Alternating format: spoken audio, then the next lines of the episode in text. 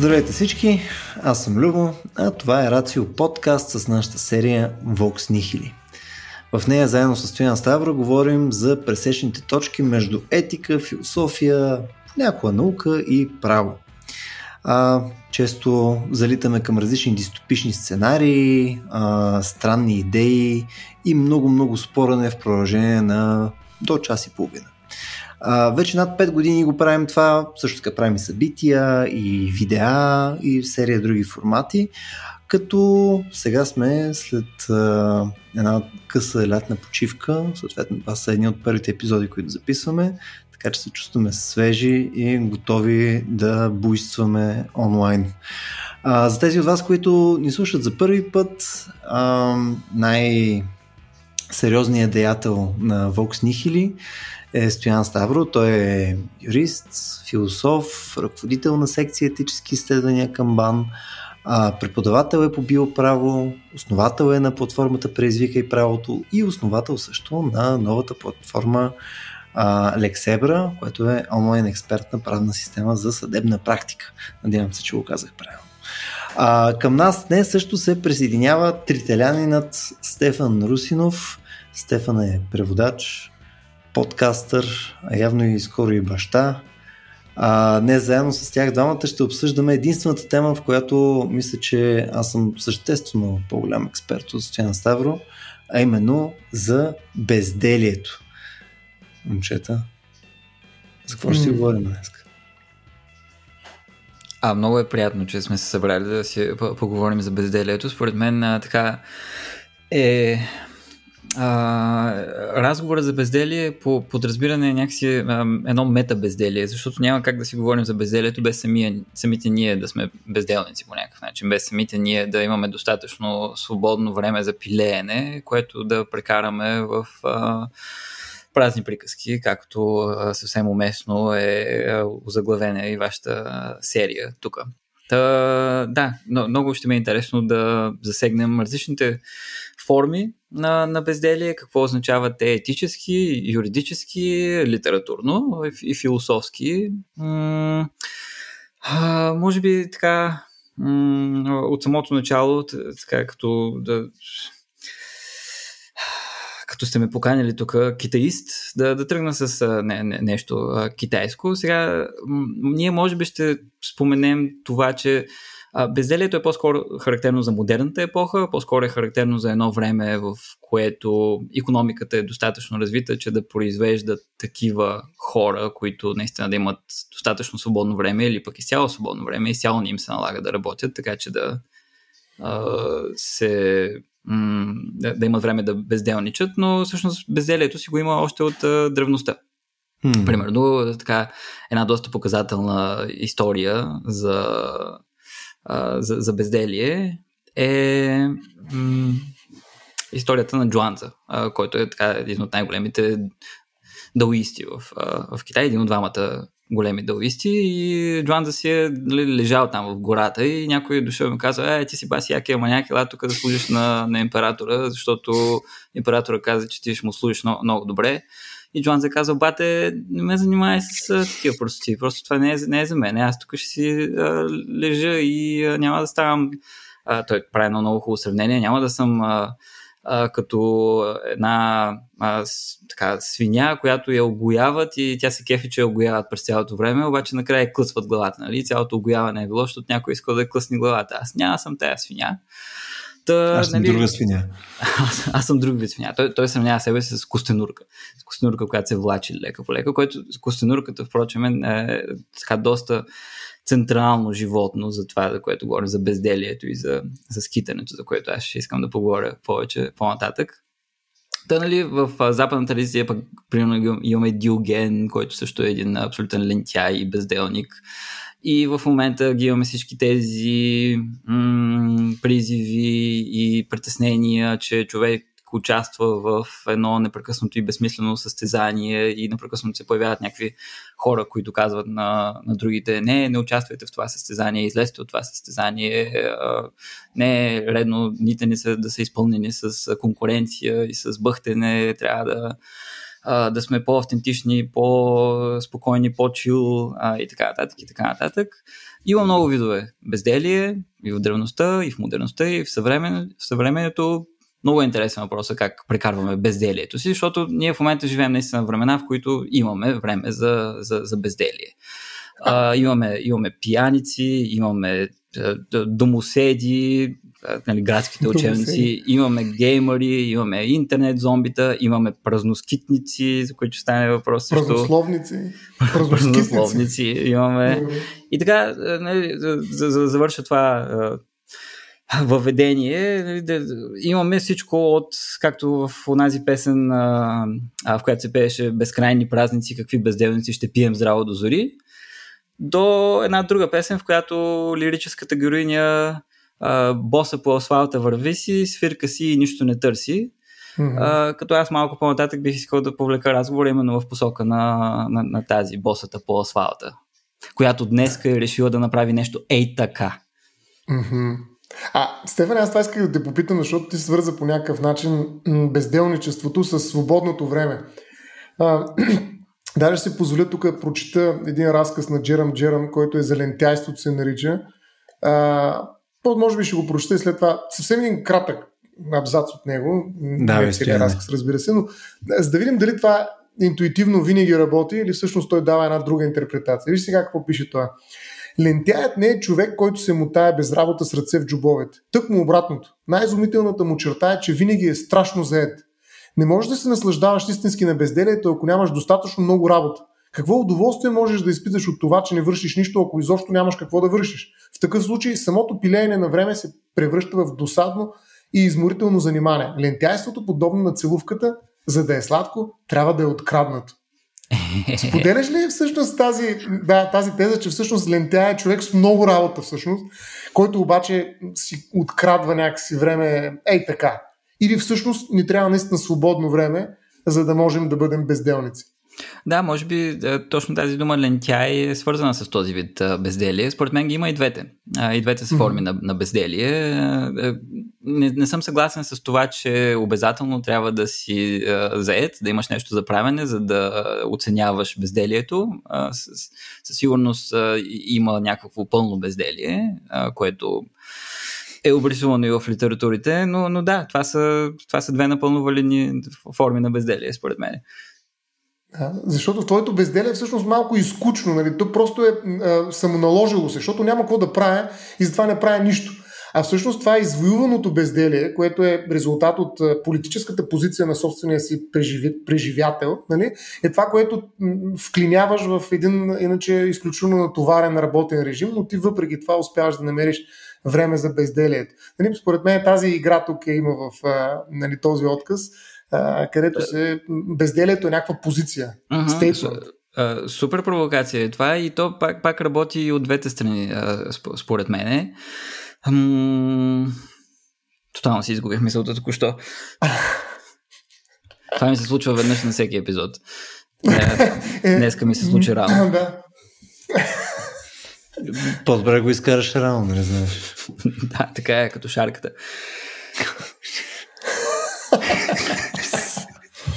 А, ами, а, всъщност искаше да, да, да направиш различ, разлика, това, което каза, между безделието и лентяйството. Правиш ли разлика или всъщност смяташ, че едното е вид и под-вид на другото или са синоними? Mm-hmm. Защото а... безделието е наистина негатив терм, негативен термин. Просто няма какво да правя. Okay, с Докато лентяйството да... може да е нещо по-различно, или? Uh-huh, uh-huh. Разбирам ти въпроса. С uh, риск да стана досадния събеседник, който не обръща внимание на въпроса. Сетих се какво иска да кажа преди малко. А, чудесно! Благодаря за този въпрос. Благодаря за този въпрос. Ще, ще кажа нещо друго сега а, че а, всъщност и, двете по някакъв начин са, т.е. това, за което ти говориш и това, за което аз говоря, а, са по някакъв начин и естетически а, занимания. Т.е. това е естетизиране на а, два различни вида а, безделие. И това, с което аз съм се занимавал, е действително как а, безделието а, се, е, не е нещо, което е, е, е скука, а е нещо, което е търсено. Не, нещо, което минава между капките, между, между скуката и целенасочеността. Тоест, mm-hmm. аз правя нещо, аз безделнича, което не е да не правя нищо, аз се шляя, да речем, с, с идеята да нито да правя нещо с цел, но и нито да скучая. Тоест правя нещо, което обаче е без цел. Примерно не работя, не, не, не бягам от работа. А, абс, абсолютна, абс, абсолютна липса на цел. Абсолютна а, липса на, на, на каквато и да е посока. Тоест просто съществуваш практически. Да, няма, няма го този е, бунт срещу нещото, което е, ми се налага да правя, да речем. Съществувам, но, но, но, не, но не статично. Но няма и бунт срещу битието. Не е дзен такава, нали, някаква медитация, от която да излезе нали, нищо правенето като нали, някаква високо философска концепция. Нали. Не е и това. Това не е безделие. Нали? Да седна и да медитирам и да излезе извън нирваната, нали? нищо да не мисля, това безделие ли е в този смисъл, в който казваш? Абсолютно е, е не в този, в който се опитвам да натикам разговора, но, но е вид безделие. Да. Вид безделие. И но това е високо философско безделие, се пак. И със сигурност можем да, да прокараме паралели между дзен-буддийското съзерцание и погледа на човека, който се шляе. Защото по- погледа на човека, който се шляе, отново той, той не търси нещо. Не е като, примерно, нали, Стоян влиза в магазина, защото жена му го е накарала да купи мляко и той търси млякото. Един безделник ще влезе в магазина и ще почне да разглежда. Просто ще, ще, тръгне да се разхожда по как се нарича, алеите, не, не алеите в супермаркета. Как штандовете, да речем. Да речем по штандовете и просто, просто ще се кефи на това, което, което вижда, което има. Той ще го консумира, ще го съзерцава, ще медитира върху него, ако щете, ще а, разсъждава върху това какво представлява нашето съвремене, в а, което ние имаме такова изобилие, да речем. Ето това е една а, а, важна функция на безделника. Той а, има много по-силна чувствителност от нас, които сме целенасочено, целенасочени, да поеме м- всички, е, да ги наречем маршрути, всички елементи, или възможно най-много, повече от нас със сигурност, които са наоколо в нашата градска среда в момента. И тук стигаме до фигурата на, на, на фланьора, която аз бих искал да, да представя тук, която се появява така през 19 век и е свързана основно с две имена. С Шарл Будлер, този френски поет, и с немския следовател, мислител Валтер Бенемин. Валтер, mm. Бен, Валтер Бенемин говори за фланьора, основно а, в своето есе Шарл Будлер, лирик в епохата на високо развитата капитализъм, ако не се лъжа се казваше.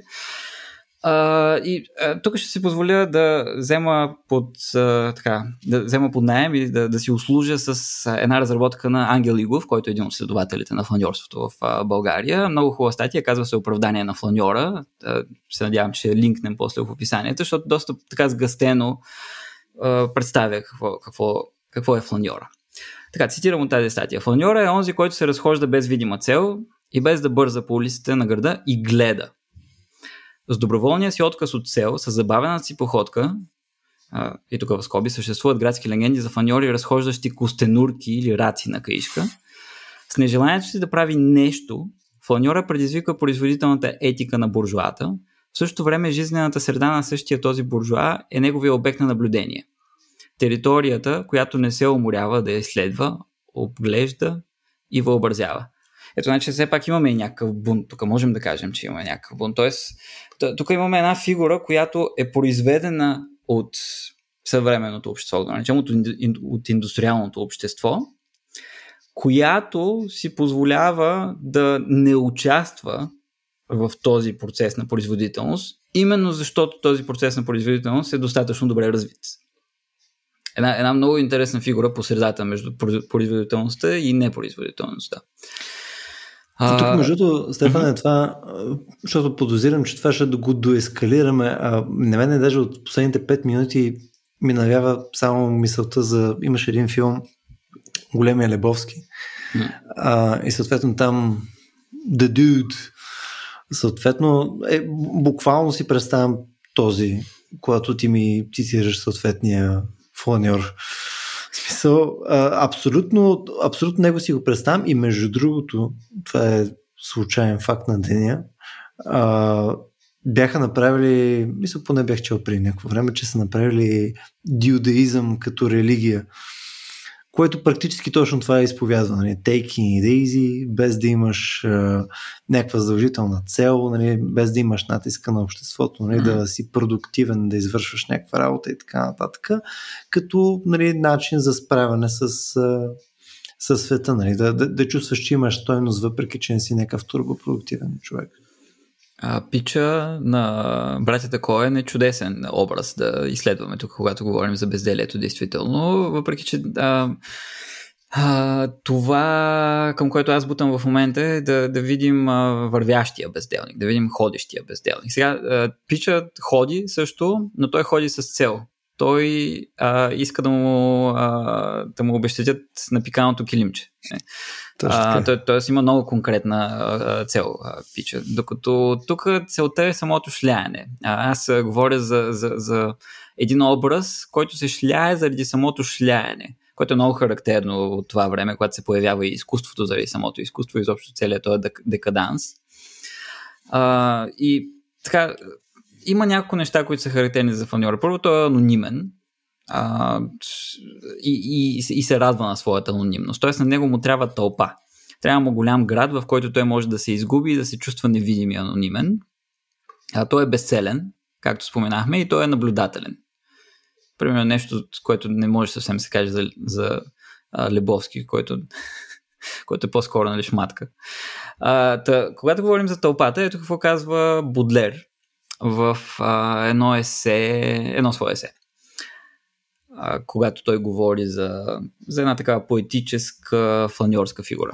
Тълпата е неговото владение, както въздуха на птицата, а, въздуха за птицата и водата за рибата. Да се приобщава към тълпата е негова страст и професия. За истинския безцелно скитащ човек, за възторжения наблюдател, е огромна наслада да си избере дом сред множеството, сред вълнението, движението, сред мимолетното и безкрайното. Да бъде извън дома си и да се чувства навсякъде от дома си. Да вижда хората, да бъде между тях и да остане невидим. Такива са някои дребни удоволствия на независимите, пламенни и безстрастни духове. Наблюдателя е владетел, ползващ се навред от инкогнито си. Инкогнитото си.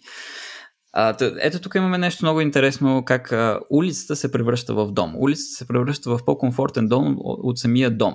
И ние можем да си представим тези поети, които са мизерствали тогава, а, които по всяка вероятност са живели в не много привлекателни домове, и сведнъж как са привлечени от все по-развиващите се градове. И всъщност фигурата на фланьора е свързана основно с така наречените пасажи, които се появяват в големите европейски градове, най-вече в Париж. Валтер Бенемин се занимава най-вече с Париж. А, тези пасажи представляват а, м- обикновено улички, които са свързвали две главни улици и те са били просто преходни улици. На тях не е имало нищо. Но изведнъж по тях цъфват магазини и те биват закрити от стъклени покриви обикновено. Тоест те се превръщат в а, един, а, един протомол е това, в който а, аз мога да се разхождам, да консумирам с поглед възможностите на своето съвремие и да го правя сравнително дълго време в абсолютно защитена и комфортна среда да се чувствам по-удобно, отколкото вкъщи. Защото там мога да се нахраня, там мога да си напазарувам, там мога да се изпикая и така нататък. И така нататък. сега в момента имаме изобилие от такива места. от такива преходни места. И можем да прекараме много дълго време извън домовете си, чувствайки се в домовете си. Тоест, по някакъв начин нашето съвремие, нашата модерност предразполага към такъв вид безделие, към такъв вид шляене. А това шляене вече не е ли някаква форма на консумиране в такъв случай? Тоест, това не е ли консуматорство? Не е точно безделие, защото дори да нямаш цел, все пак правиш нещо. Най-малко се движиш и консумираш. Дори да не е някакъв конкретен продукт, който можеш да си купиш, консумираш някаква информация, включително и усещането си да си над продуктивната среда, която обгражда. Тоест има нещо, което получаваш от това, което правиш всъщност. Това не е точно безделие. Но всичко, което изредихме до сега като безделие е свързано с някакъв а, вид консумация. Да вземем пияницата, примерно. А, mm. Или да, да вземем човека, който се, се бунтува. Той е лентяя. Той също не остава напълно неконсумиращ. Той също се възползва по някакъв начин. Ама това не е ли по-скоро непродуктивност? Тоест, всяко нещо, което не е продуктивно, ли е безделие? Хм. То, може би въпросът е по-скоро дали консумирането е продуктивност. В нашия капиталистически строй, нали, това е основният продукт, който създаваме. Всъщност след края на работническата консумация. Класа, да. Ние сме консуматорите и това е основната ни роля. Това е основната ни задача и най-важният ни труд, грубо казвам. Сега засилва много, разбира се, но какво друго да правим и как по някакъв друг начин да се трудим, освен като консумираме. Mm. Така задвижваме машината, така цялата економика работи. Кинсиански някакъв вариант на, на консумеризма, нали, в който ако ние не спрем да консумираме, нещата спират да съществуват. Така че в някаква степен всъщност това е много сериозна работа вършим. Тя може да изглежда нали, така много приятна, като лентяйството. Нали, това е съвсем различно нещо, разбира се, от фаньорство, за което ти спомена. Не, аз те разбирам, да. Да. Нали, но е просто, може би, някакъв негов, някаква негова мутация във времето, което капитализма е успял да, да овладее и да впрегне, т.е. да я направи продуктивна. Онова лентяйство, което си е мислило, че е излязло извън рамка. Нали, ето вижте сега колко съм а, свободен, безцелен, не знам дали без, безсмислен означава безцелен, но, но така или иначе в един момент той е паднал в капана на тези пасажи, за които ти каза, които в един момент са подредили около него неща, които той може да консумира, включително и само с гледане. Не е нужно да си купиш, нали, за да те впрегнат в една нов тип продукция.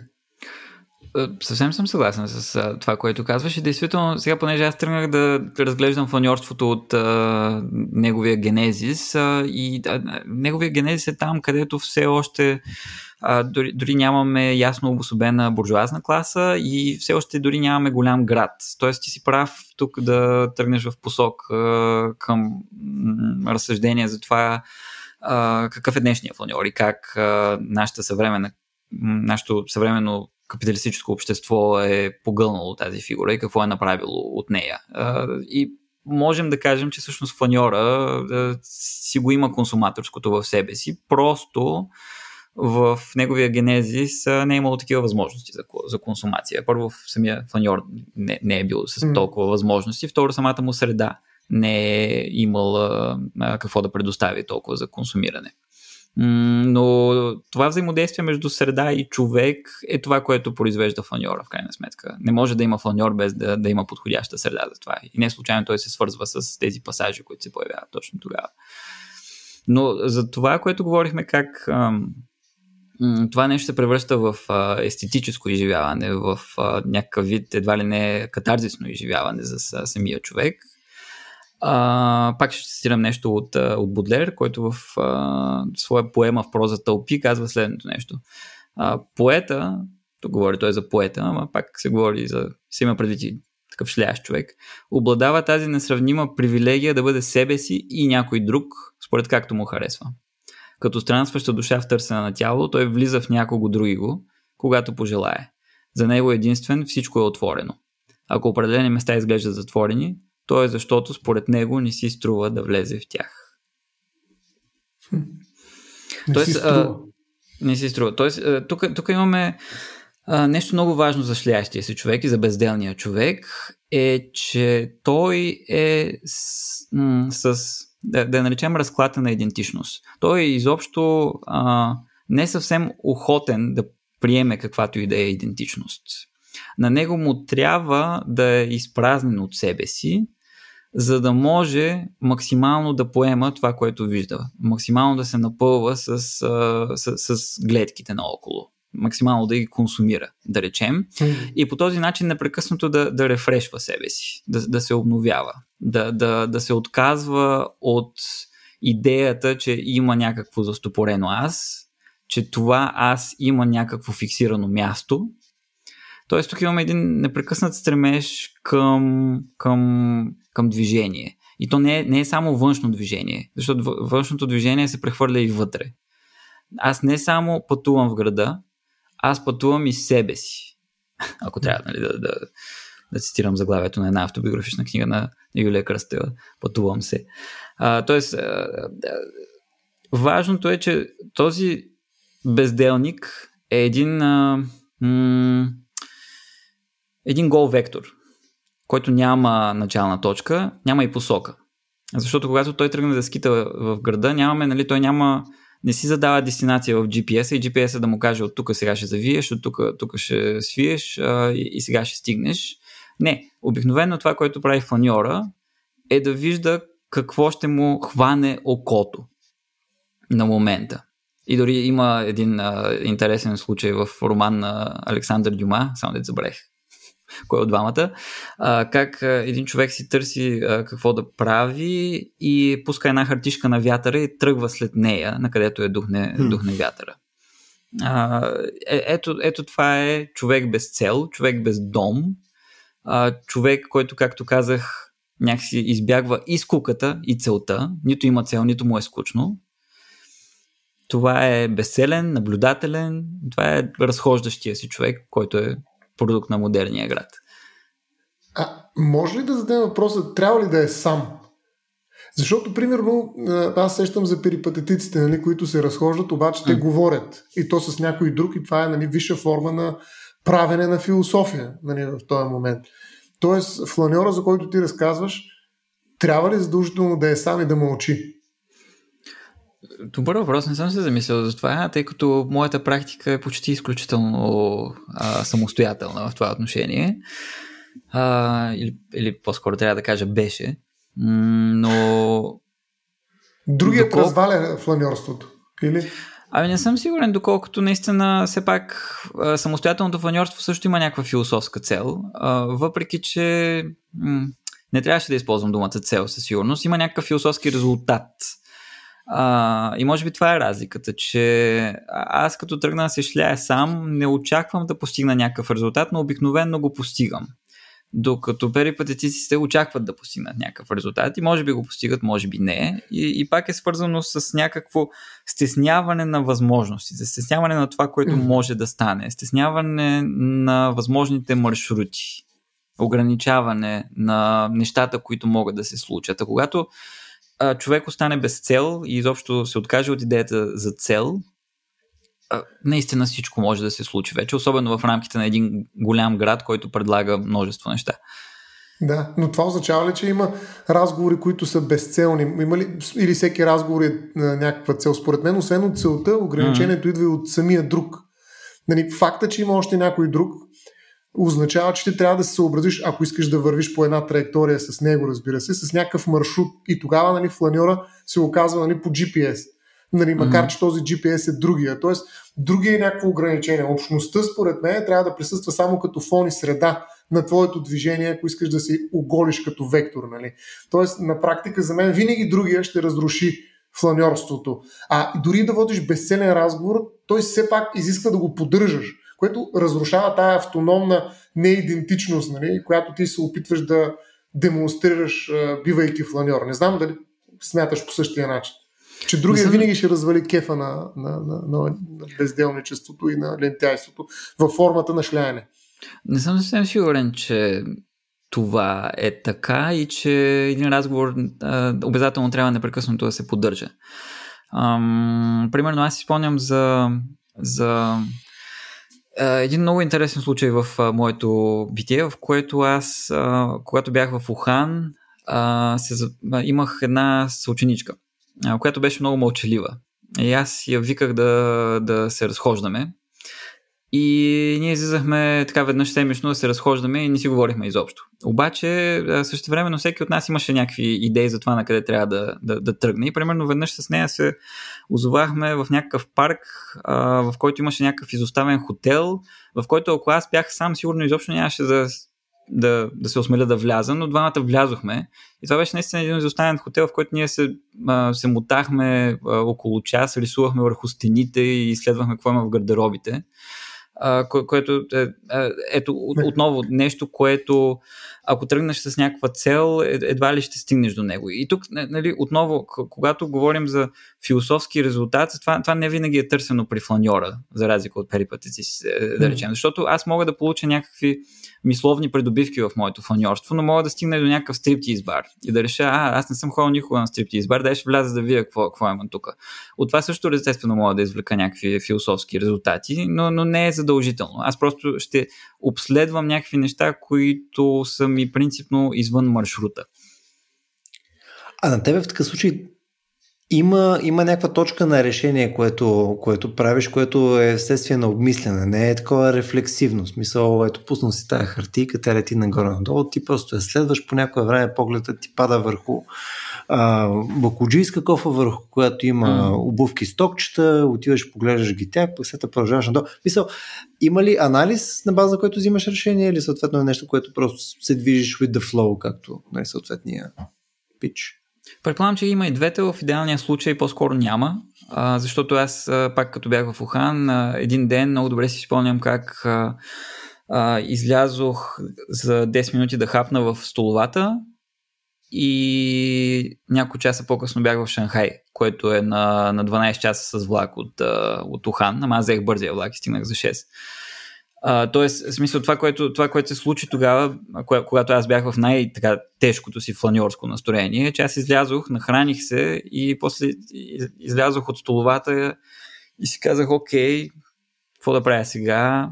Няма да се прибирам, дай ще изляза малко навънка от кампуса. Окей, излязох навънка от кампуса. Аха, тук е някакъв човек интересен, дай ще тръгна след него. И тръгнах след някакъв човек, пълнопроизволен човек. Вятър.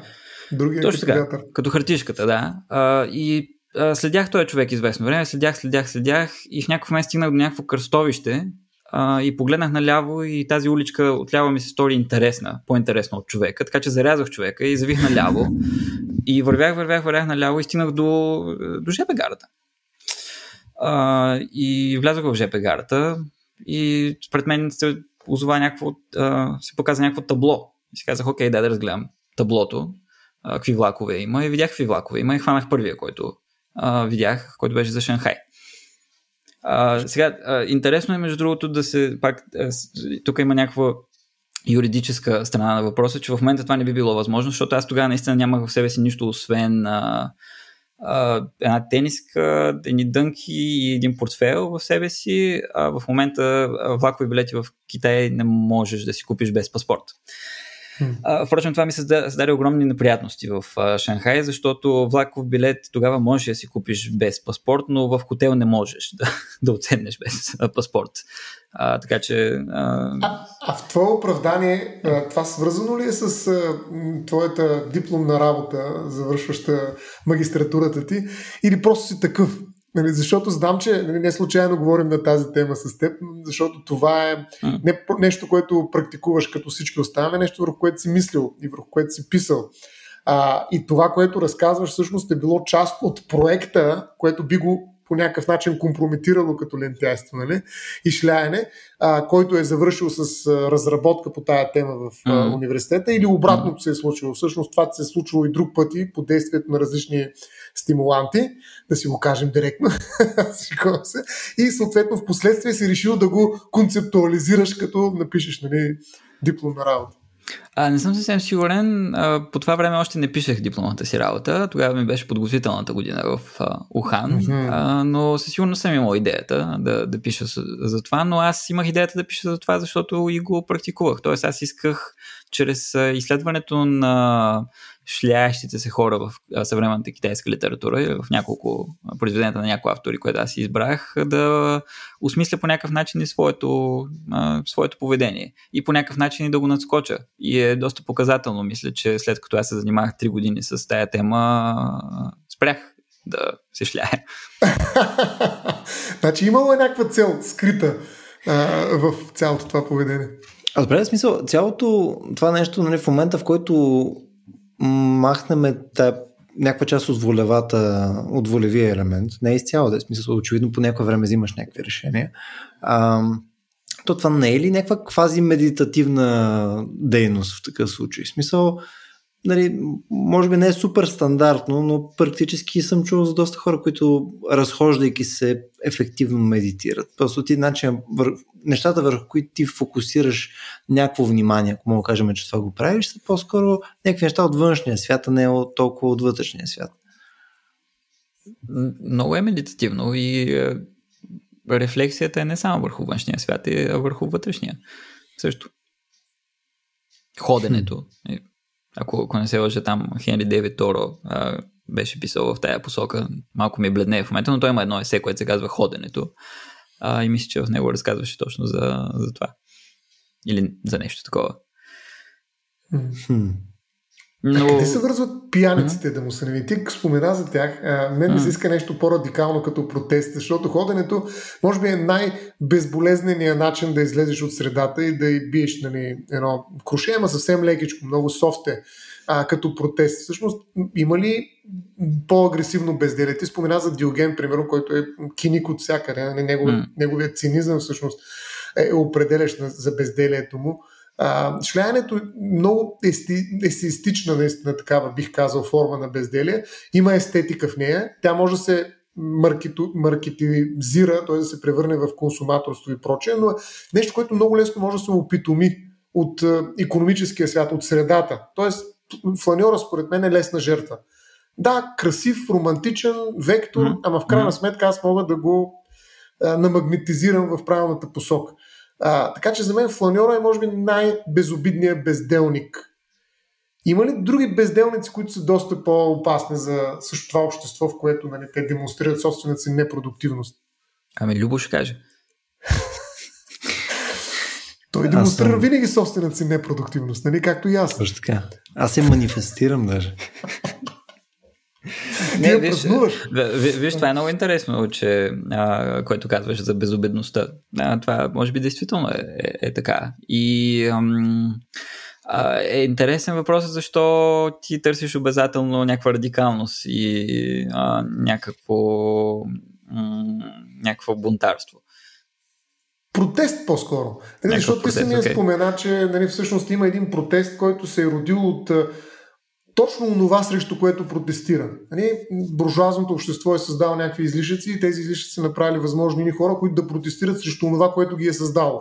Mm. Нали, а, и този протест съдържа в себе си една собствена противоречивост, която нали, го прави точно някакво литературно и по-скоро mm. произведение, отколкото реален економически фактор, макар че капитализма успява да го усребри това нещо нали, да го превърне в нещо, което ела на мола, гледай тук зяпа и изобщо къде два над очите, точно така, just do it, uh, on the... просто прави каквото искаш и ние някъде ще излъжим да вземеш нещо, пък и да не вземеш другия път. Нали? Тоест, успято, е, това нещо се е превърнало в част от машината. Нали? Колкото uh-huh. и да изглежда първоначално като някакво вътрешно противоречиво протестиращо явление нали, срещу това, което uh-huh. го е създал.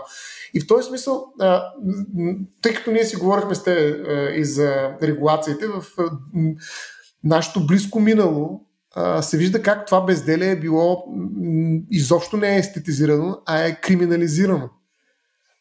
В този смисъл се чудих дали в, в Китай, дали ти каза, че имаш проблеми без паспорт, т.е. без идентичност, а това беше много важно, което каза, че всъщност ти непрекъснато пътувайки себе си, преодоляваш себе си а, и това е една много специфична свобода от самия себе си, която mm. малко държави биха ти я позволили. Нали? Това Абсолютно, е да. такъв особен либерализъм, либерализъм на крака, нали? Кое, който Китай ми се струва все по-малко позволява. Тоест няма ли там такава репресивна реакция на този протест, дори в неговата най- лека форма. И съответно не се ли разпознава като по-агресивен в някои други свои проявни форми?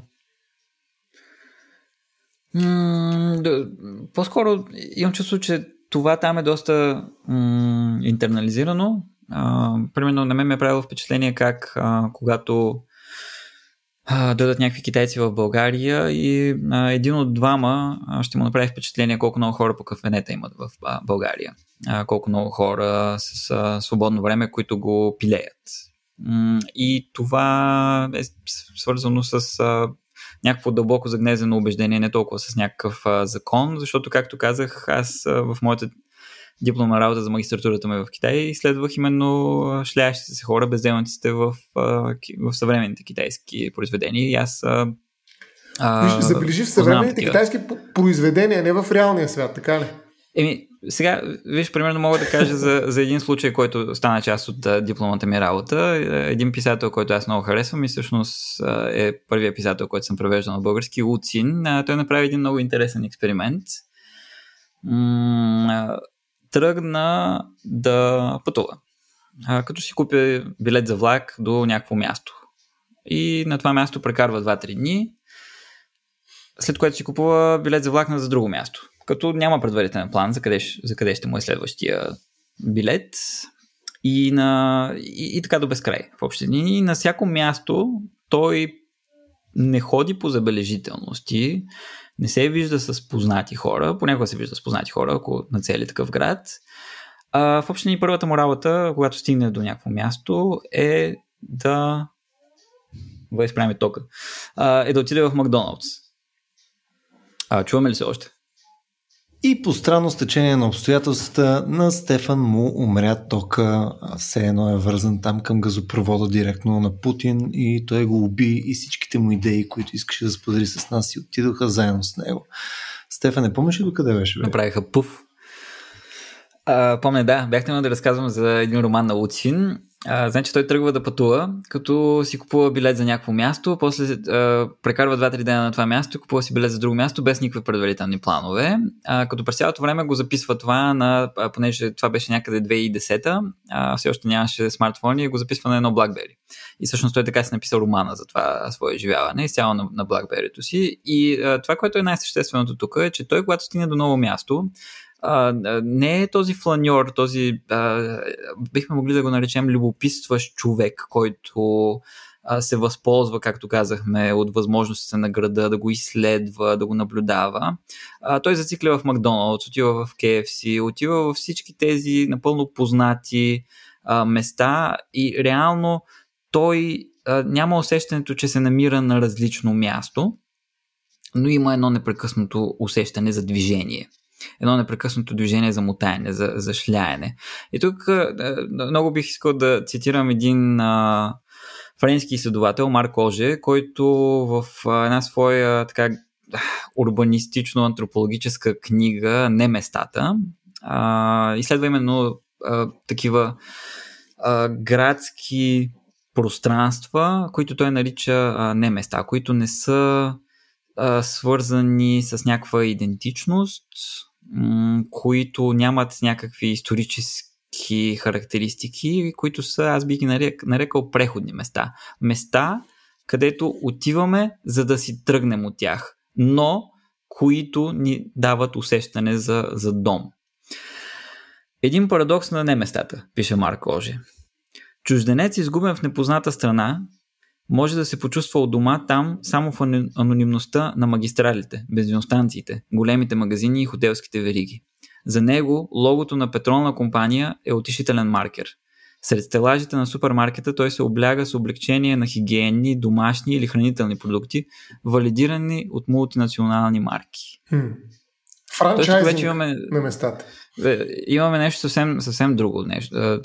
Тоест това, което говорих, нали, шляне заради самото шляне, движение заради самото движение. Може би най-крайният пример е един реален пример, въпреки че това също е реален пример. Ние говорихме за нали, това дали китайците го практикуват. Това ето да, практикуват го. Съвсем реален китаец, който а, съвсем реално лентяйства и безделничи, но има един а, още по-интересен случай а, за една а, холандска възрастна жена на около 83 години, която едно лято изтуква, че иска да а, лети.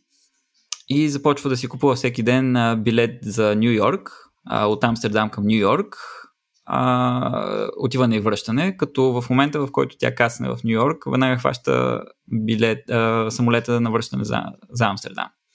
И това го прави всеки ден, заедно с внука си, в продължение на около 3 месеца или нещо такова. А, и в крайна сметка умира.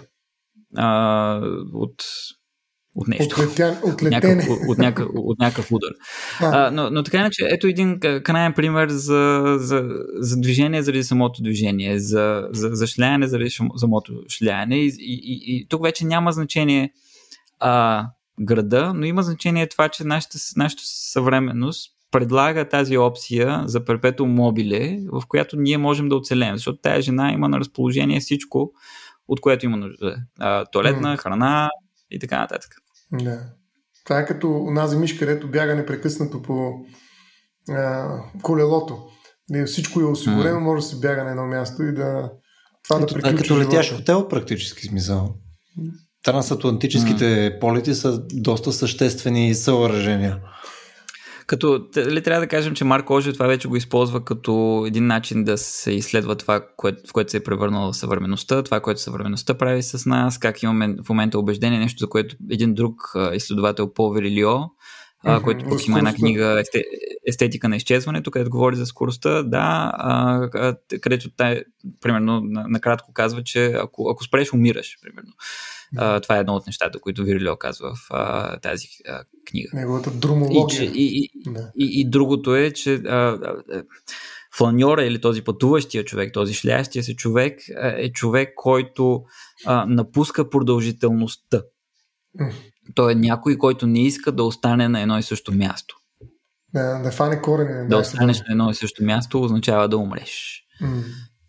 А, всъщност, тук а, ми се струва, че може да добавим и още една думичка. Има ли разлика между пътуването, как да кажа, местенето, включително и в неместата, и скитничеството? Защото аз продължавам пък да, да търся по-агресивни форми на, на шляене, хайде да кажа, в каквато откривам наистина, че скитничество представлява подобно нещо. Даже има едно такова понятие за скитнически живот. И за да не съм го условен, ще се обърна към нашия наказателен кодекс, който преди няколко десетки години а, имаше специален текст, който криминализираше скитническия живот. И ще си позволя да прочета няколко текста от това. Знам, че на Стефан му е много голям кеп да слуша нормативни текстове, което изобщо не е вярно. Нормативни текстове, няма значение. ето какво пише в въпроса. Аз съм нормосексуален. Нормосексуален, да. 328 НК. В момента е отменен, нали, не, няма го. Който води живот в скитническа група, се наказва с задължително заселване, заселване на мястото, застопоряване. Mm. Е, това е наказание за всеки скитник. Кореняване. Да.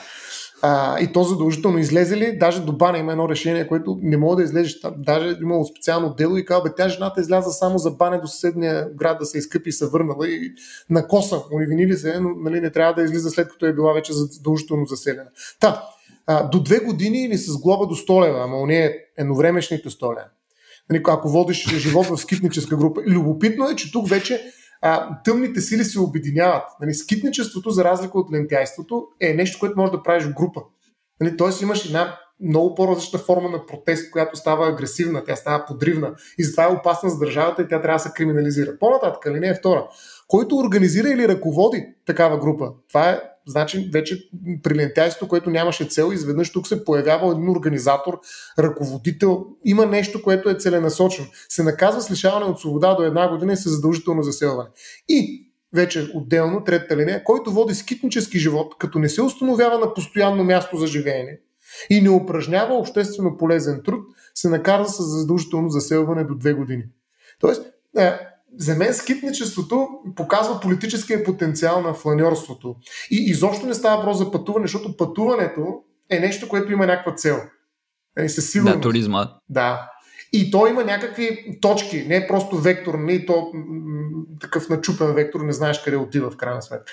А, докато скитничеството е една много по-различна политически натоварена форма на промяна на местата на движение, което виждаш, че от една такава комунистическа тоталитарна държава се разпознава като много сериозен проблем, който трябва да бъде решен чрез за... заселване. Как, да. Какви са тия скитнически групи, човек? Аз не смисъл, какво е И как може да се присъединим, да? Така. Да. е, ще, ще отговарям по линия втора, нали, така, организатор. Да, дайте да направим. Да. А добре, смисъл, как, какво представлява заселването такова насилствено? Мисъл, какво ще кажат, нали, сега ще живееш в какво смисъл? Ми, Долни Богоров, не мога да излезеш извън населеното място. Е, две години. Да, да, нямаш къща, какво дават ти къща ли? Какво Еми, настанявате в някакъв дом, в а, а, някаква институция, място, което вече е място, което не можеш да напуснеш. След като много държиш на движението и ти искаш да покажеш свобода, защото свободата и движението са всъщност нали, корелация, се намират помежду. Това, което прави фланьора е да упражнява свободата си по един най-естествен начин и по един радикален начин едновременно. Да, да, ма смисъл, ти знаеш, Знаеш ли институциите, с които, с които разполагаме? Смисъл, къде отиваш? В Лудница ли отиваш? В... Ами сега, добре, продължаваме с законите тогава. Аз, доколкото знам, реално са раздавали апартаменти на, на бездомни хора. Аз ще почна да скитам, знаеш как ми тая апартамент? Ето сега закона за какво? За народната милиция продължава. Нали, какво пише тогава, когато е за народната милиция? Органите на Народната милиция с разрешение на прокурора настаняват лица, които водят скитнически живот или се занимават с просия. Между другото, просията е още една форма на безделничество, което е доста агресивна и политически разпознаваема като опонент. Все още, забележете, в нашия наказателен кодекс просията се а, води престъпление. Просенето е престъпление. Това е един от малкото случаи, в които виждаме закон, който е изпаднал в фактическа неприложимост. Никой не, не бива не носи отговорност за просия, но го има като, а, като текст нали, в нашия. Смисъл, това е действащо още така. Абсолютно действащо. Ето сега само да ти okay. Който се занимава с просия, се наказва с пробация за срок от две години. Това е действащ закон. Член 320. Чакай, това, за, това за скидническите групи действащо ли е? За е... не. За просията обаче. А, okay. Тук малко okay. се скочихме във времето. Та, продължавам да. нататък. Значи, който се занимава с, които водят, лица, които водят скитнически живот или се занимават с просия, се настаняват от органите на народната милиция, в, милиция в домове за временно настановяване, настаняване на пълнолетни лица. Домове за временно настаняване, не апартаменти. Срокът за престой в домовете за време на настаняване на пълнолетни деца е до 30 денонощия, в зависимост от времето, необходимо за трудоустрояването. Това е много важно. Mm. Трудотерапията, трудовата терапия, което да, е реакцията на общността. Да, трудовата мобилизация още повече. За настаняването им в интернати, т.е. първо се настаняват в такива врем... домове за временно, след което отиват на трудоустрояване, т.е. работят някъде, настаняват се в интернати, в домове за стари хора и инвалиди или забележете за поставянето им под запрещение. Тоест, ако ти си човек, който не може да седиш на едно място, това означава, че трябва да бъдеш поставен под запрещение, не просто а, да бъде ограничено пространство, в което можеш да се движиш, ами да бъдеш ограничен и ти самия като дееспособност, като личност, която може сама да взима решение за себе си.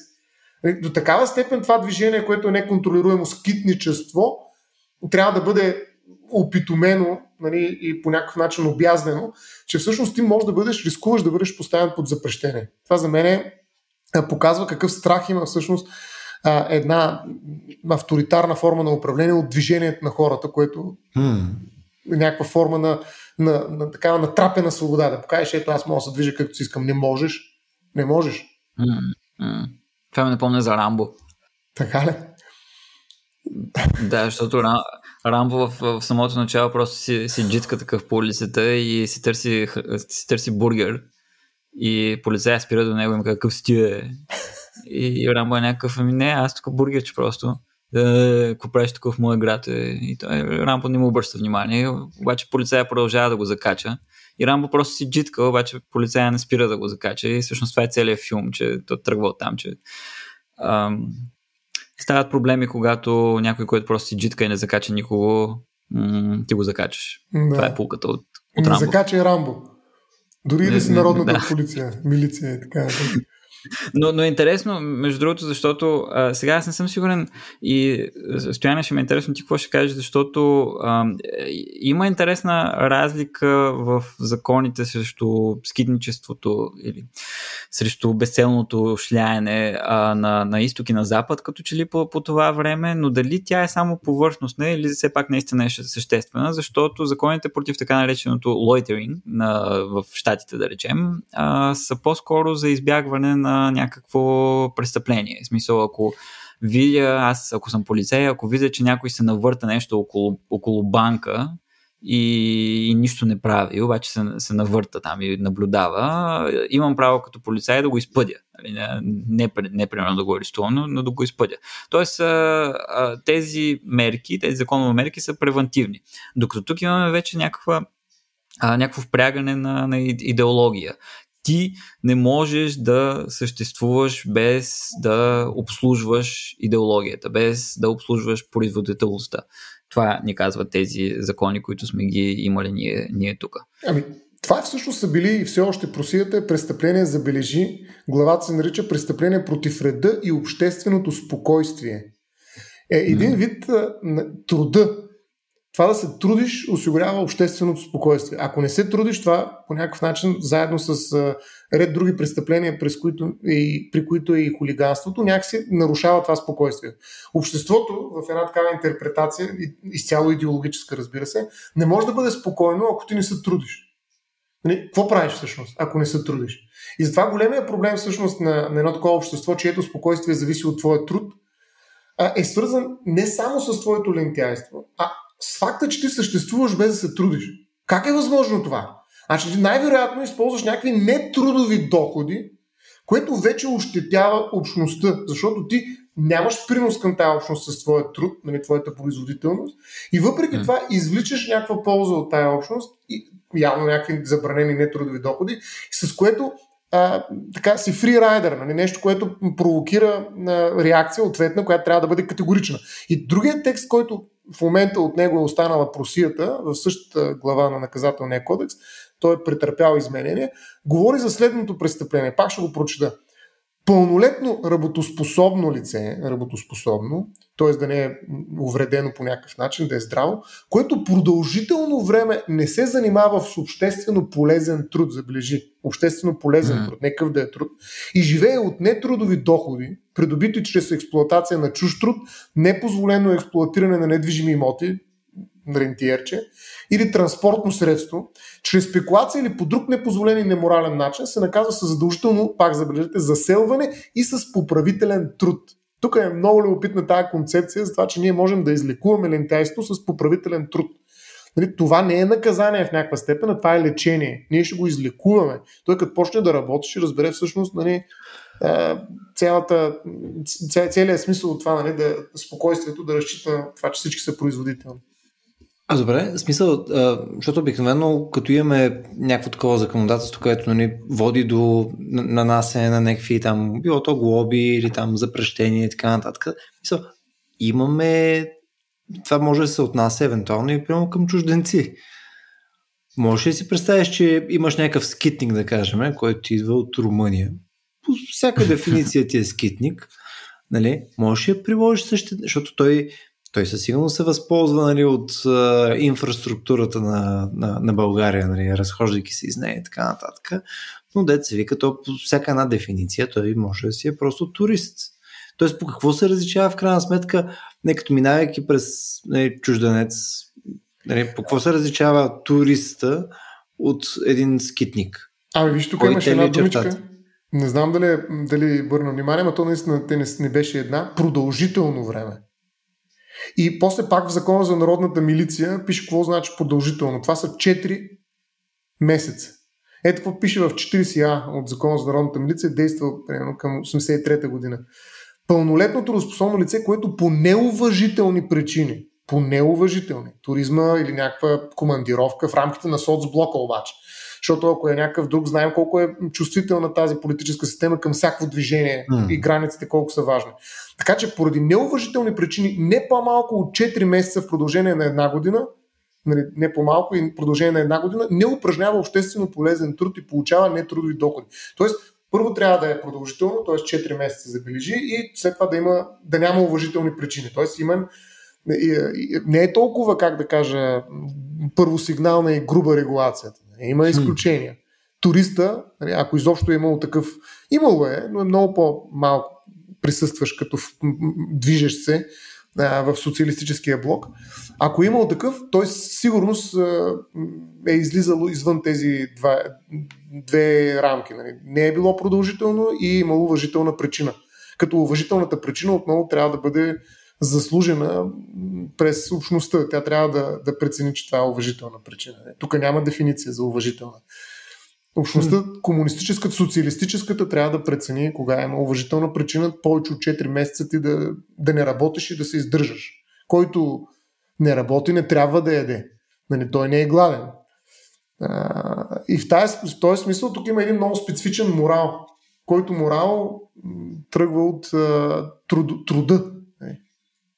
Труда, който трябва да промени, превъзпита един така мързеливец, нали, това вече е а, според мен е моралния укор към безделието. Мързела. Той е мързелив, нещо повече, той е експлуататор. И тук влизаме нали, в тази много важна, а, така как да кажа, борба на работническата класа срещу тези, които експлуатират нейния труд. Нали, и това са най-лошите безделни, защото те нищо не правят, а всъщност капитализират огромната печалба за сметка на, на едни хора, дето умират от изтощение, защото са експлуатирани до максимум. Така че всъщност за всеки, онзи, всеки човек, който не работи, прозира страшния образ на експлуататора, на капиталиста, mm. на буржуазно разлагащия се компонент в едно общество, което иска да се прочисти от него. Затова нали, безделника на Запад, специално социалистическите, каквито сме ние постсоциалистически държави и сме били социалистически, нали, е бил голям противник. Нали. Той е бил идеологически враг. И е бил много опасен. Да, да то това е, че а, това е фрустрацията срещу а, безделника, че м- някакси когато ние виждаме един човек, който не работи, но се възползва от тази система, която всички заедно сме изградили, усещането е, че аз работя, за да можеш ти да се шляеш. А, и че ако всички почнат да се шляят, ням, никой няма да може да се шляе, защото няма да има кой да работи и да, да изгради този град, в който ние се шляем. Обаче аз все пак бих искал да защитя а, шляящия се човек. А, пред него наистина има много противоречия, а, включително в отношенията му с града, но, но е, важното е за мен, че няма напрежение между него и на града. Той е един, както казах, продукт на средата си, но и един много важен наблюдател на средата, един много важен консуматор на средата, един много чувствителен консуматор на, на средата. Така че той може да ни послужи като а, един много добър агент, чрез който ние да опознаваме по-добре средата си. И именно това правим хората, които изследваме фигурата на фланьора, да речем, в, в литературата и изобщо в реалността. Не, не, че аз тук намерих един друг закон много хубав, ма кажи ти, искаш да кажеш нещо. Стояне. Не, не, не, показвам Любо, че нещо за него говори през цялото време. Закона, айде сега. кажи за закона, кажи. За мобилизация. А, значи, аз, аз намерих някакъв, който се казва. В смисъл, не знам дали не е някаква бавка това, ама а, изглежда като реално нещо. А, закон за трудово мобилизиране на безделниците и празноскитниците. Много хубава дума. А, всички, е, член едно гласи така, че всички работоспособни български поданици от двата пола навършили 16 годишна възраст и не по-стари от 50, а за жените 45 години, които са се отдали на безделие, празноскитане или прекарват голяма част от времето си, забележете тук много важно сега, в питейни заведения, кафенета, барове, сладкарници и други подобни, се мобилизират за задължителен обществен труд. Крайно време. А, каква, каква прекрасна топография на безделието е това. това тук, нали, питейни заведения, кафенета, барове, сладкарници, а, аз бих добавил примерно хотели, а, така, хора, които а, без реална причина, без да са, да са гости на града, а, отсядат в хотел, да речем, поради някаква причина. А... Каква би била тази причина, Стефан? Много ми е интересно. Сещаш ли се на Изус за... А, ами виж, би, би, могло да, би могло да не е очевидното, mm-hmm. наистина. Примерно, аз съм а, отсядал, съм си наемал е, Airbnb в, а, в София, докато живеех в София, защото исках да снимам един филм в... А, И аз съм снимал филм. В това Airbnb. не такъв филм, бе. Вижте, но... това е спа. Между другото, това е, е не знам дали сте обръщали внимание, едно време нали, спато беше лечение. Нали, това беше курортна дейност, която имаше здравословен ефект. Тоест не мога да на спа mm. за да удоволствие. Ти отиваш на спа, Ето, за да се лекуваш. Да се лекуваш. Нали, не можеш за да можеш да, да, да, произвеждаш после. Да, да си възстановиш да. работната сила. А не Точно да се шляеш там и да, да гледаш във водата, нали, докато се чуеш каква точно цел да си измислиш. А, тоест, Им, имаме, да, има една имаме много, много съпротива имаме срещу, срещу фланьора. Ето аз скоро е, четох едно, едния сета на, на Ога Токарчук в едно от тях упражнения по другост. Тя абсолютно отрича не само фланьорстването, ами изобщо всяко пътуване а, което се е превърнало в а, нещо, нещо банално, според нея, не, нещо а, безсмислено. И е а, реално тя не вижда, примерно, така етическо основание аз да ходя в някаква държава и да харча сума пари за, за това и да има въглероден отпечатък от полета ми, където хората в тази държава няма достъп до питейна вода, примерно. И, mm-hmm. нещо такова. Има етически проблеми в, в това. И тя, интересно нещо, което казва за, за фланьора е, че той е а, чакайте, някакси бях записал да не цитирам. Разсипник. А, е, сега ще го намеря. Въглероден булимист. Не ме радва, казва тя, също лежерния фланьорски пътник, който провлачва крака и зарея бистър поглед и световните страноприемници, подхранва вечно гладното си за впечатления его. Ето консуматорството тук. Другата и егото. А, да, нещо егото. много важно, но, но, но този глад за впечатление е нещо, което аз пак бих искал да защитя, в, а, с, ли, да, влизайки в а, задочен спор с Олга, Олга Токарчук. А, иначе да, нейният патос също е, че м- в момента пътуването става много светкавично и това е, това е нейният проблем. А, не, и т.е. обесмисля се малко идеята за самото пътуване, което на времето, примерно при 60-те казва тя, ти фащаш някаква разбрица на кола и отиваш а, за за 5 месеца стигаш до Камбоджа с, с нея, да, да речем. И през това време усещаш промената на климата постепенно, а, храниш се по пътя и така нататък. Не е просто някакъв самолетен полет и бам, Камбоджа, два дни, айде обратно. После и всъщност, нали, аз е, сега скоро ходих в, в Перу за, за 10 дена и честно казвам, много, много не го усетих. Нали, бях на майната си, по-далече не съм ходил никога през живота си. А, обаче го усетих малко е така светкавично. А, някакси ми се губи в момента това пътуване. Точно така, точно така. И беше точно толкова зрелищно, колкото и в мола. Мола е зрелищен в някакъв а, смисъл. Но, но много е интересно да, да, да си поговорим малко наистина за местата, а, които предразполагат към такова поведение. А, с риск малко да, да, да, да върна разговора малко по-назад. А, м- примерно тук ми се ще а, понеже сега не може да не говорим за литература, а, няколко произведения така с главен герой Фланьор, бих могъл да, да вкарам тук в днешния разговор. А, примерно има един, една много хубава повест ли да я наречем или дълъг разказ на Райна Маркова, която се казва Декемврийски празници в Б, в която се говори за Бургас. А, главният герой е един така панкар, лентяй, мизерник, който а, обикаля из а, Бургас, намира си работа за по ден-два, среща някакви хора, те го канят в къщата си, той отива винаги, защото просто е така се пуска в възможността, която му се отваря, прави секс безразборно с, с разни хора и така нататък и така нататък. И на едно място той, който е разказвача на този разказ, има следния абзац. Места. Страшно много ги има в Б.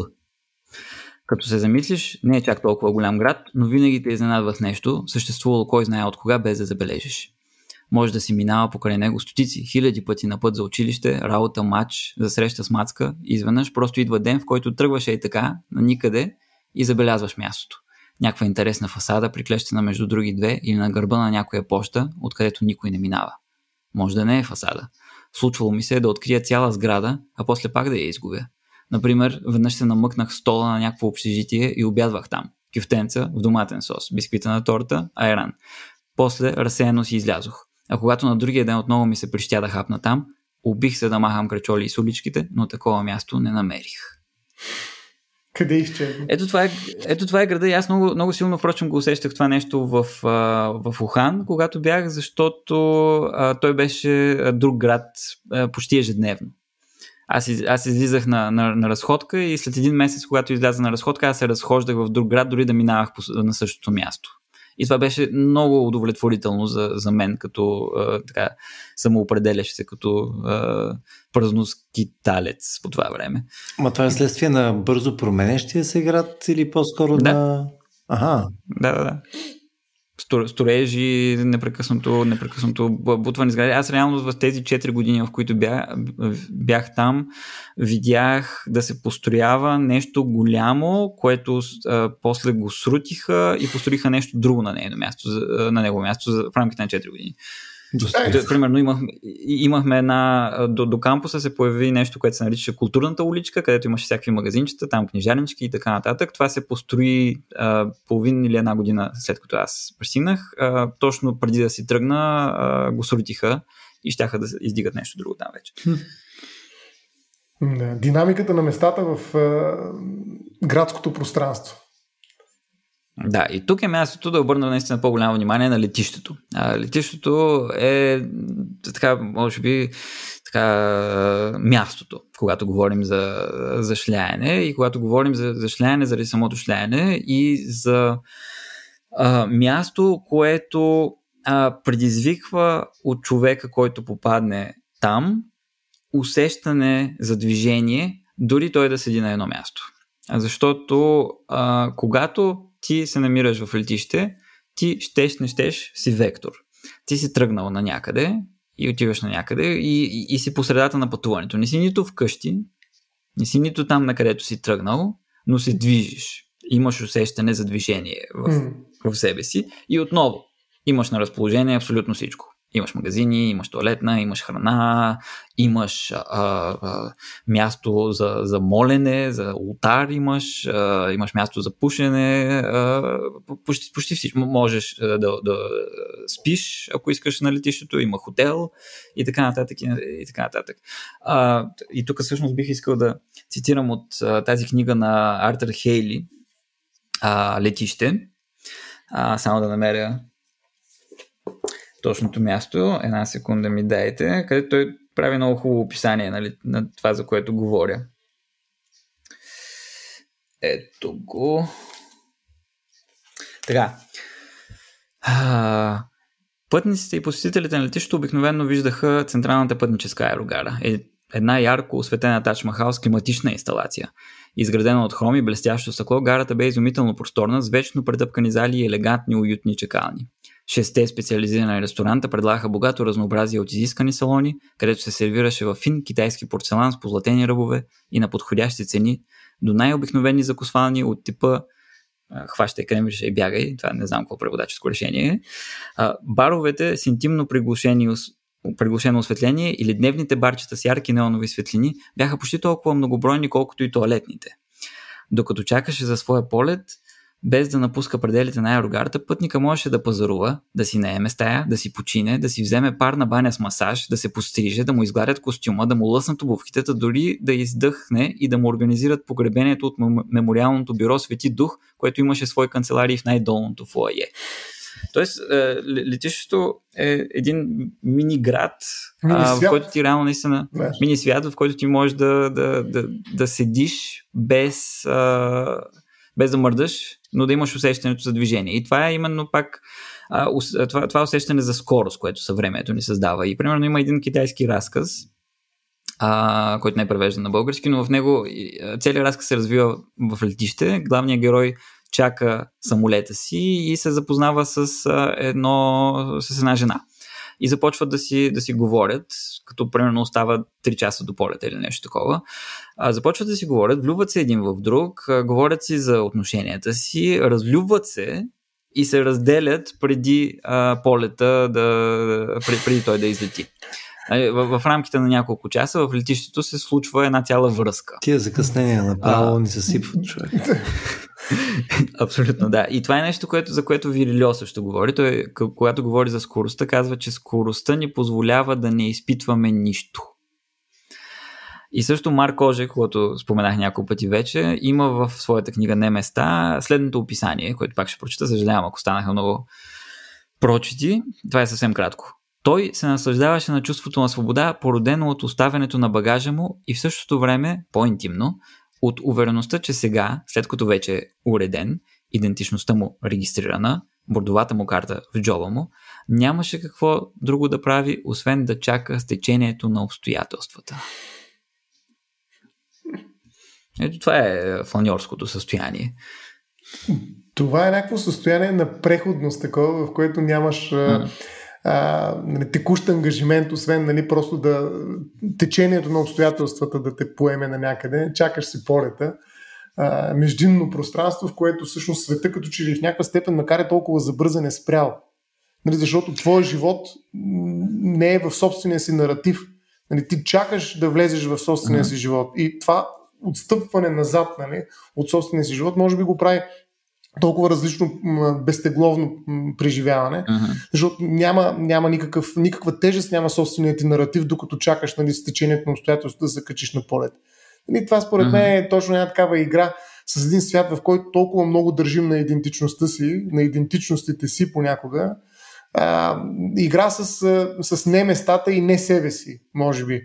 А, не знам доколко това е се естетизира обаче от хората. Има много хора, които изпадат в нали, такава силна скука в тези пространства и не могат да ги оценят О, така, както а, в литературните текстове нали, се опитват да ги представят. Така че не всеки може да работи с, с, с, с това течение на обстоятелствата. Така е, не, не е универсално със сигурност и аз съм напълно съгласен като цяло с всички критики към фланьорството изобщо и към неговата етическа страна и към дори юридическа, ако има, ако има такава, но все пак аз казвам, че ние имаме нужда от от фаньори, имаме нужда от мотлювци в града, а пък и от мотлювци в интернет имаме нужда. Също е нещо, за което не споменахме. Така, безделието в интернет, mm. а, което също е... Фейсбук е нали, платформа за безделие. А, и, и, съвсем различни модуси на сърфиране с сърфирането с цел и сърфирането без цел. Като е интересно тук, че а, напоследък като че ли а, интернет не предразполага много към сърфиране без цел. Да речем, а, Google е много по-узаптян в момента, много по обратното на разюздан. А, поне аз лично за себе си в своето сърфиране забелязвам, че а, преди попадах на много по- странни и нишови резултати в Google, докато в момента някакси всичко е стандартизирано. Много рядко ще попадна на нещо, което ме изненадва. Веднага ми показва нещо, което търси. Тоест не ми дава възможност за отклонение, което е същината на фланьорското изживяване, на безселното изживяване, отклоненията. Mm, ти тук обаче вкара един нов компонент според мен и това е освен празноскитничеството, вече е празнословието. Защото, нали, в, особено във Фейсбук, да, не са слово, което да звучи, но много повече говорим за вече някакъв текст. А, дори и четенето, празночетене, не знам дали има такава дума, а, да четеш празни неща, неща, които буквално няма никакъв смисъл. По-добре беше спал. Фейсбук, да. Да, абсолютно това празночетие според мен е толкова такова огромно количество от времето, в което прекарваме в интернет и в Фейсбук и в някакви социални мрежи, че просто ако това нещо го вкараме в труд, ние, нали, китайците ще ги разминем със сигурност а, по производителност. А, но някакси, може би, нашата култура вече не се нуждае от а, труда. Нали, това, а, според мен, е, а, етическата тежест на мързела, на безделието а, е паднала и вече е нещо много по-допустимо, освен, че то е свързано с някакво консумиране. Но и те те консумират всъщност, като информация. Нали, това е процес, в който самия интернет консумира теб като информация и след това те продава. Нали, най-големите притеснения на тези хора, които са против нали, а, цялата тая информация, която споделяме в интернет и цяло, всички социални мрежи, мрежи, които работят точно с тази наша информация. Но а, освен това, ние вече като общество не се нуждаем от тази работна сила. 8 милиарда души, нали, ако почнат да работят, ми ние ще трябва да, ако трябва да им измислим някаква работа, сигурно трябва да направят нова планета. Нали, нямаме какво да им дадем да работят. Защото имаме много големи оптимизации. Това, това цялото нещо тръгнах от това, което ти каза, че е озаптен на търсачката. Всъщност тя е оптимизирана. Нали, всъщност а, имаме такава оптимизация на труда, според мен, че вече не се нуждаем от цялата работна сила на обществото. Нали, ние, благодарение на различни mm. технологии, постигаме този резултат с двама трудещи се, а скоро с един трудещ се робот.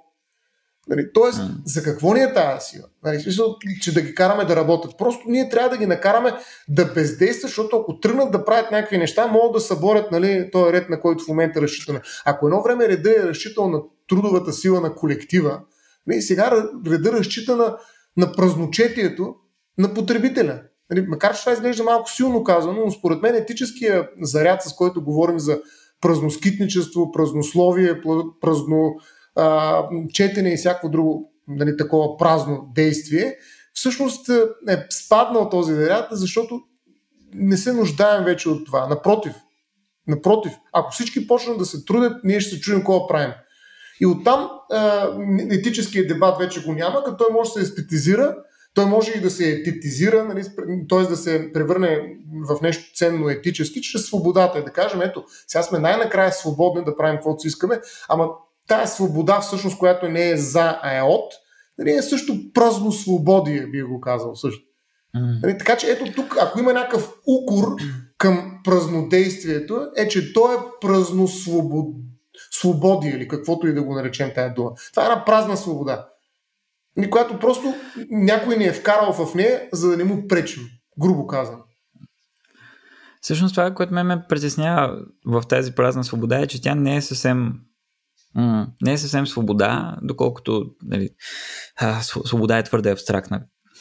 Абстрактно да, е. понятие, е. за да, да го дефинирам аз, но, но, но така е, че това, което искам да кажа е, че а, тази а, свръхнасоченост, бих я казал аз, защото в момента, а, когато влезем в, в интернет, веднага почва да се борят за, за нашето внимание, да ни, да ни привлекат към нещо, което може би е по-разночетене, но всъщност аз бих искал да поема в, в друга посока тук и да, да, да кажа как а, това серфиране в интернет ни прави все по-ангажирани, все по-изпълнени умствено, а все по-неспособни да постигнем това дзен фланьорско състояние, за което а, говорихме до сега. И примерно аз ви разказвах до сега как преди 10 години а, съм, съм се скитал а, безцелно и не, не, не ме е интересувало нищо. И всъщност това, че тогава бях в Китай, а, много помогна. А, затова, защото аз а, към Китай не изпитвам а, никаква ангажираност. А в, откакто нали, имам Фейсбук от 10 години и влизам и редовно чета някакви материали, някакви оплаквания, някакви а, политически неща и сега в момента нали, се, се разхождам по града и се спъвам в тротуаря и си казвам, е, бил майка, какви са тия тротуари, бе, дай тук телефона на кмета да се оплача. Ама преди 10 години не съм знаел, че мога да се оплача на, на кмета, просто съм си вървял и не съм мислил за тия неща. В момента имам хиляди, хиляди неща в главата, ангажиран съм, т.е. ние сме а, по, по някакъв начин това, което казваш, Стояне, да, все по-безделни, а, понеже труда все повече наистина се, се, се обесценява. Обез, обесценява точно така, но и все по-ангажирани. Все по-контролирани, може би по-скоро. Защото фланьора, това му е най-голямата слабост, това му е хилесовата пета на този крак, дет се движи, е, че той много лесно може да бъде вкаран в едно течение, което аз управлявам. Нали, защото той тръгва по течението. Нали, този вектор е много лесно манипулируем. И с това нали, той не е скитник. Когато има някаква цел, която е нали, такава анти социална, тогава той става опасен вектор. Иначе е нещо, което спокойно може да експлуатирам, наред с всички останали други неща. Аз съм напълно съгласен с тая критика, но отново ние можем да, да обърнем нещата и да е това, това което казвам. Ако пуснем а, фланьорите малко е така, като, като кучета да видим на къде ще стигнат и какво ще, какво ще хванат и да видим какво ще стане с едни такива свободни елементи в, в обществото ни, можем да, да си извлечем много полки и много информация за, за състоянието на обществото ни. И да, тук, тук Въпросът е, че ако използваме аналогията с а, нали, браузване из интернет, нали, очевидно там няма да се случи това, това странстване. Нали, трябва да се случи и в живия живот. А реално това малко почва да е една идея по-сложно. Не знам, мисъл, изглеждаме като нещо, което е вече нишата на нишата. Нали? По-скоро някой би странствал из Фейсбук и Инстаграм, където има нови интересни неща, които не си виждал днес спрямо вчера. А, не знам, мен това, което а, само ще вкарам аз един коментар, това насочване, което е по-скоро от а, интернет, където и ти го виждаш, Стефане, а, то е вследствие на това наистина да взаимодействаме повече в крайна сметка с продуктите, които ни се предоставят. Нали, смисъл, всичките социални медии това правят. Google това прави, защото той се опитва нали, да те насочи на нещо, което нали, ти искаш да, да правиш. Преди това не се случваше, защото го нямаше този алгоритъм. А, което е ужасно полезно, обаче не можеш да правиш това, което ти искаш с него. Мисля, не можеш да скачаш от линк в линк, не можеш да влезеш в някакъв форум, да последваш някакъв линк, в който ще отидеш друг линк, след това ще отидеш в трети линк и изведнъж по някое време си на някакво място, където режат глави на някакви хора и си такъв чакай. Да. Да, да, не можеш, не можеш, много трудно. Да. Поне така си мисля, да. Иначе, интересно, интересна друга фигура, която бихме могли да разгледаме и за която всъщност стана въпрос, но вие не се хванахте. Аз се опитах да ви подам неколкократно тая сламка, а, е фигурата на стипендианта.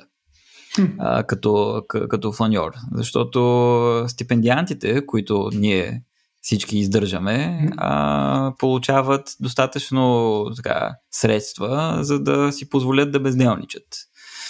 И по тая, така, по тая линия има една много хубава книга на а, Борис Минков, който е така, може би най-големия изследовател на фланьорството в България. Тя е художествена книга, казва се Презапис, роман, в която той разказва за своето изживяване като стипендиант в Берлин.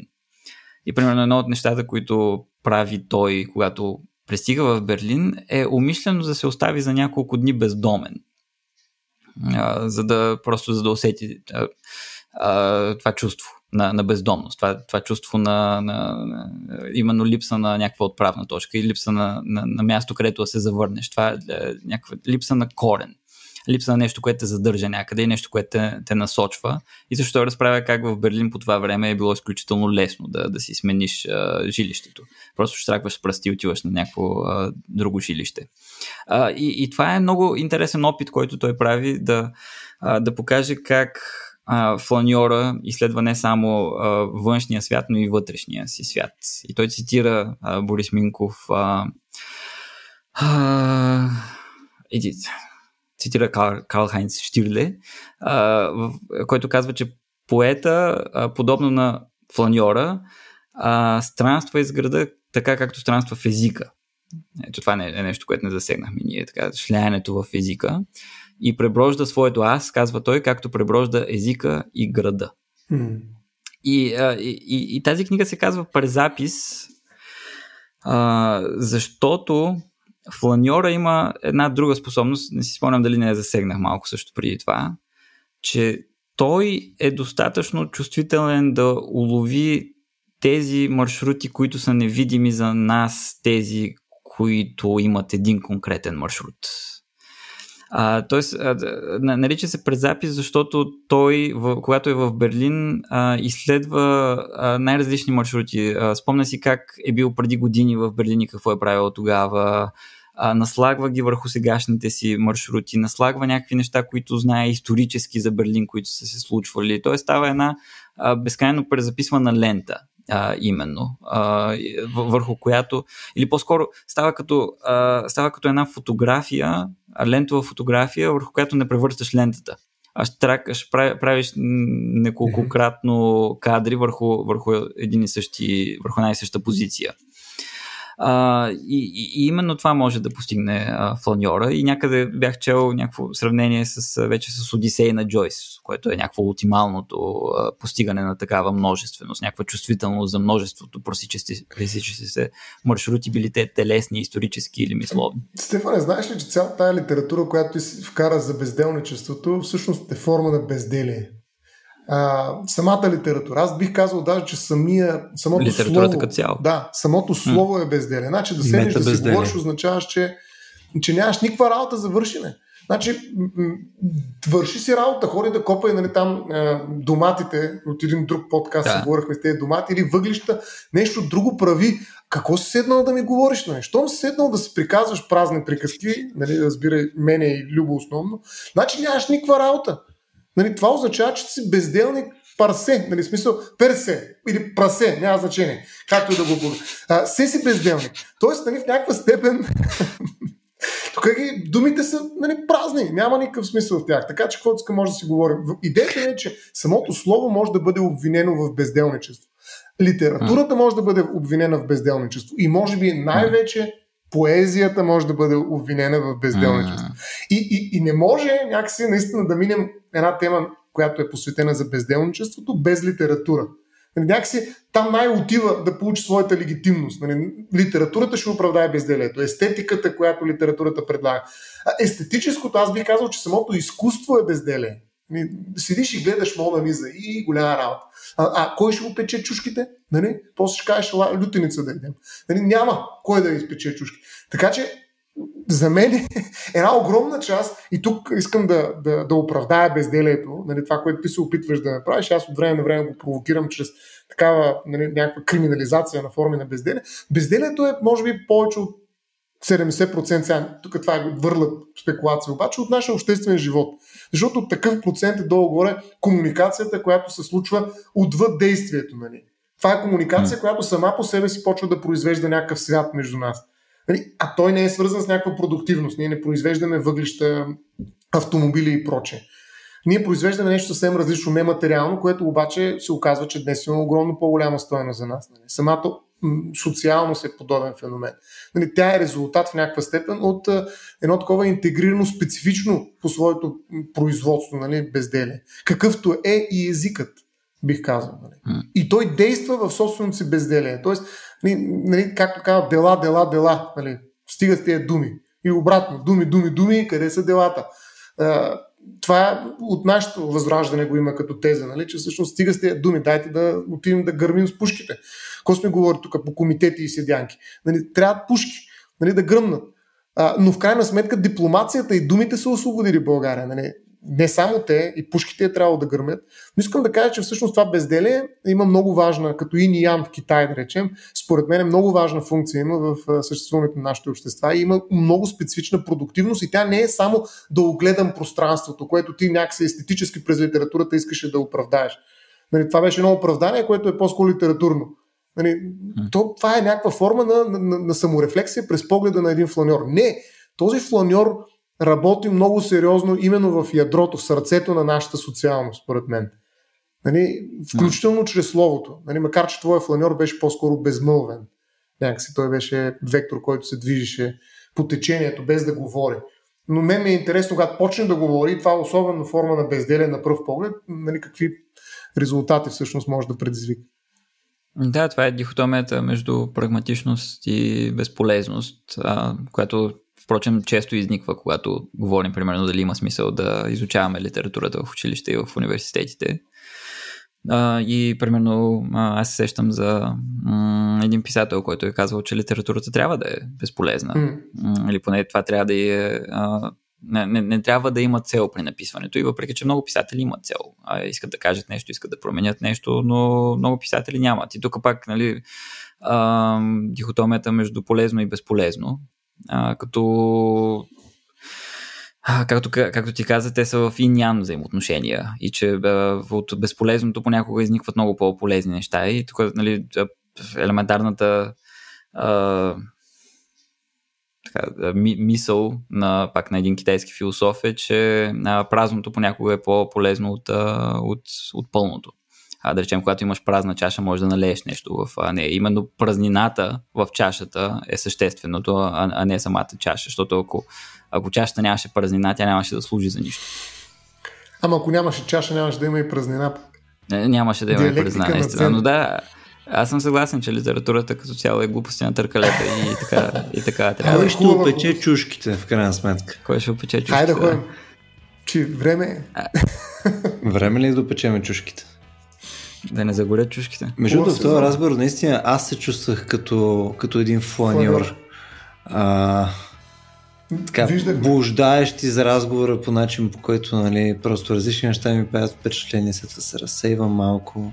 Но, но нямам mm. някакво активно участие, така че нали, да, да го наклоня на някъде. Почти стигнах до Шанхай. Добре, хора. Предлагам наистина да, да приключваме. Стигнахме някъде към час и половина по стара Vox Nihili традиция. А, еми, освен да благодарим на всички, които ни слушаха и съответно, ако ви харесва това, което ние правим, може да ни давате обратна връзка във Facebook или в нашия Discord канал, където включая Стефан и Стоян се вихрят в а, техните си а, проявления дигитални, блуждайки с а, дигиталния свят и разсейвайки се на различни неща. А, можете съответно да ни подкрепите и по, по финансов начин, като отидете на racio.bg, на черта спорт. Там може да ни подкрепите чрез Patreon, PayPal и прочие други методи. И също така а...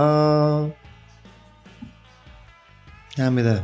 Аз вече се разсеях, спим се, гладен съм, вече е 11.20 тук, не знам какво се случва, вече виждам фигури пред очите си. Ето това е фланьорското състояние. Оставяш... Аз фланирах. Да ти... Мисли да ти да фланират в тебе. Дойдох, видях, фланирах. Благодаря, че ни слушахте и днес и до другия път. Фланирам, следователно съм. Ужас.